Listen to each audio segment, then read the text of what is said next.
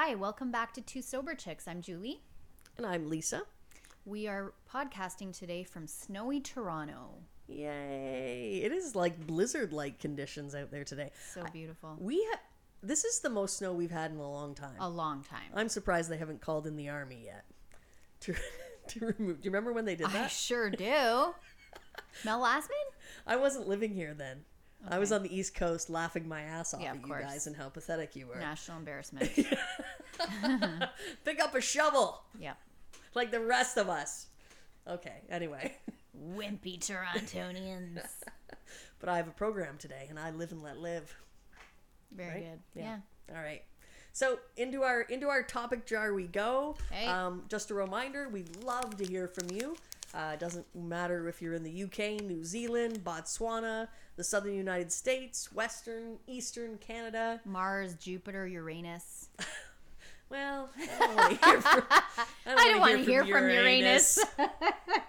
Thanks very much. you can email us the number two sober chicks at gmail.com or drop us a line on uh, Facebook. Um, what was I going to say now? I forget. Something. You're still thinking about, Uranus. I was going to say my anus. Okay, let's move forward. Let's move forward. Shall we? oh, that's what I was going to say. If you ever thought sobriety can't be fun, I hope that by listening to these 10 minutes with us, or 12 minutes, not perfect timing, um, that you find some joy and that you can see that sobriety is so much fun. Recovery is fun. Yes. It reminds me of how we were at one of our sisters, uh, one of her family members passed away, and we were at the funeral. yeah. And we're sitting there at a funeral, and I think there was four or five of us around a table, killing ourselves laughing, Yeah. making a lot of noise, just having a good time. And then, I don't know. I feel like whenever I'm at an event like a wedding or a, a funeral, or we're there to support one another, there's just something really beautiful and magical and light and lovely about us when we gather together and Yeah. and in any, any kind of environment, really. And you know what else I love? That we don't make it about us in those moments. Because the old me would have made it all about me. Yeah. Um, but it's we were there totally to support the person that we loved in recovery. And in one second, like you made a comment Oh. on our little chat group, how you just literally threw something out like so and so's uh, family member has passed away, and within I think two and a half minutes, four of us were like, "I'll be there," Yeah, like done. yeah. And she said to me, "Oh, you did this, didn't you?" And I said, "No, I just passed the information on." And within seconds, they all were like, "Yep, we'll be there. We'll be there." So good. That's just how it is. Oh, I Oh. love our little. Yeah. We've talked about sisterhood before, Yeah. but it is wonderful. It's one of the many gifts uh, of sobriety when you work at it. If you don't work at it, um, then you are going to feel disconnected. If you sit around waiting for other people to come to you, um, then you're going to feel disconnected. You're not. You're going to remain outside Yeah. looking in. Um, when I first came in, I, I was a little bit like that. I was like, why aren't people coming up and talking to me? Well, because you're an angry looking motherfucker. That's why. people are probably afraid of you. You know, um, I had to drop that, the chip on my shoulder, and then then I was able to reach out and go up to other people, and and I have just found such a tribe uh, in recovery that I've I've never had before. Me Um, neither. you know, I've had friends before, but this is a deep spiritual connection that we Oh, have. 100%. Yeah. And when you talk about doing the work, it's like the promises. So we read these amazing promises, but to me, whenever I hear the promises, that last line, I always put up my hand because the last line is if we work for them. Right. If all these amazing things can happen, but not if you're just going to sit back. And I'm sorry to people that don't do the work or the steps, but if you're just going to go to meetings, I don't know how those promises are going to come true. You have to do the work. I'm gonna grab the book. Do you want? I think we should talk about the promises. Oh, perfect. That's our topic. That is our topic for today. All right. So the promises we read at meetings are only a handful of the promises that we have in our in our book, which I think are over 80. And these promises in particular, uh, what a lot of people don't know is that they are actually directly attributed to what happens halfway through your step nine, which is uh, is it made direct amends to such people wherever possible, except when to do so would injure them or others. That's Yes. nine, yeah, because eight is making a list. Um, and often you will hear people say, "Don't stop until the miracle happens." Uh, they're often referring to these promises that are being made. So Lisa's actually looking for this the promises in our book right now. She's got her big book open. It's all highlighted and noted. All right, here we go. Can we start with as God's people? I don't know if you were going to start there anyways, but that's Oh, yeah. my favorite. I was totally going to start there Ugh. because I love that. Ah. As God's people, we stand on our feet. We don't crawl before anyone. If we are painstaking about this phase of our development, we will be amazed before we are halfway through. We are going to know a new freedom, a new happiness.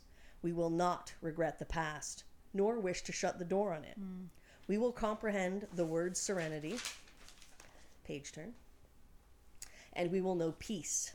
No matter how far down the scale we have gone, we will see how our experience can benefit others. Hmm.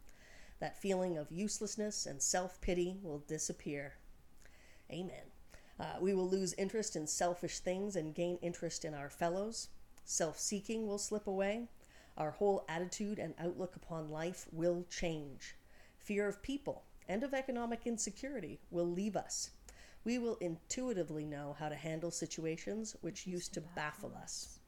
We will suddenly realize that God is doing for us what we could not do for ourselves. Are these extravagant promises? We, think, not. They are being fulfilled among us, sometimes quickly and sometimes slowly. And now my hand goes in there with my finger. Testify!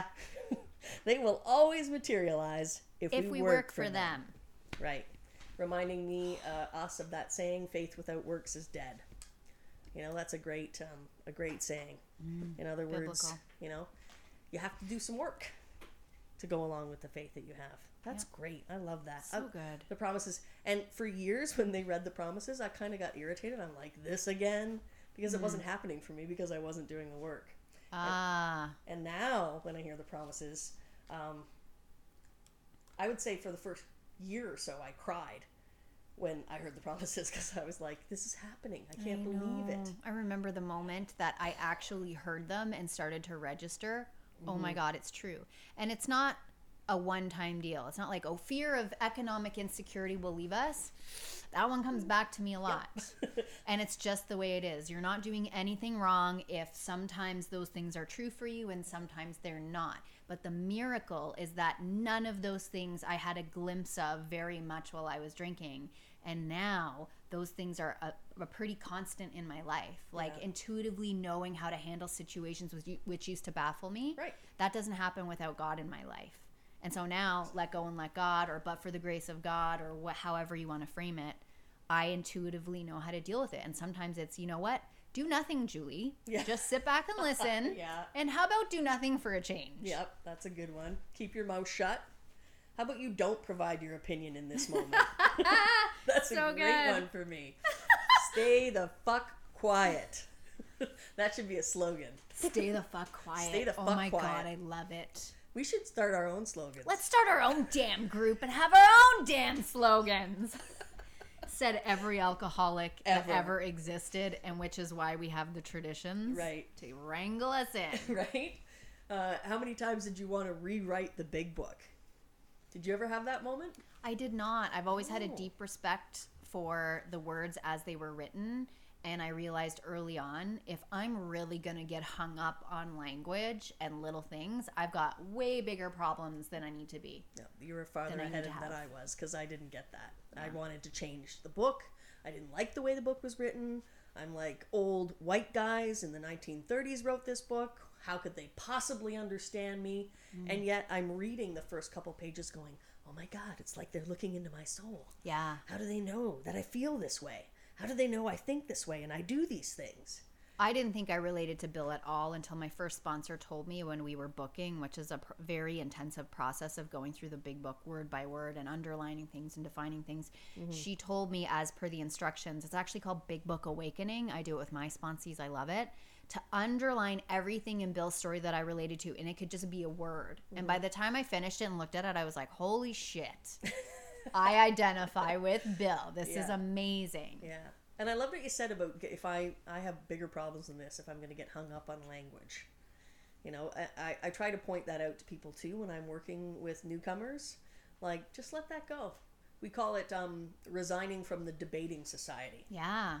Stop, you know, trying to prove how smart you are or that you're right and this is wrong. And why don't you just try to have an open mind? Let's work on that for a while. Keep an open mind. That's a slogan we Another forgot. slogan Yeah. from the last podcast. That's a really good one. that is a good one.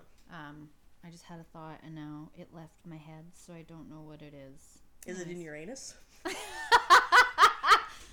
It's possible. Let's take a look. Was that from the last podcast or the beginning of this one? Yeah, I don't know if that's from our last podcast, but if it is, um, that wasn't just out of the ether. out of the yeah or out of my ass but anyway we're out of time so On that note, we'll end there.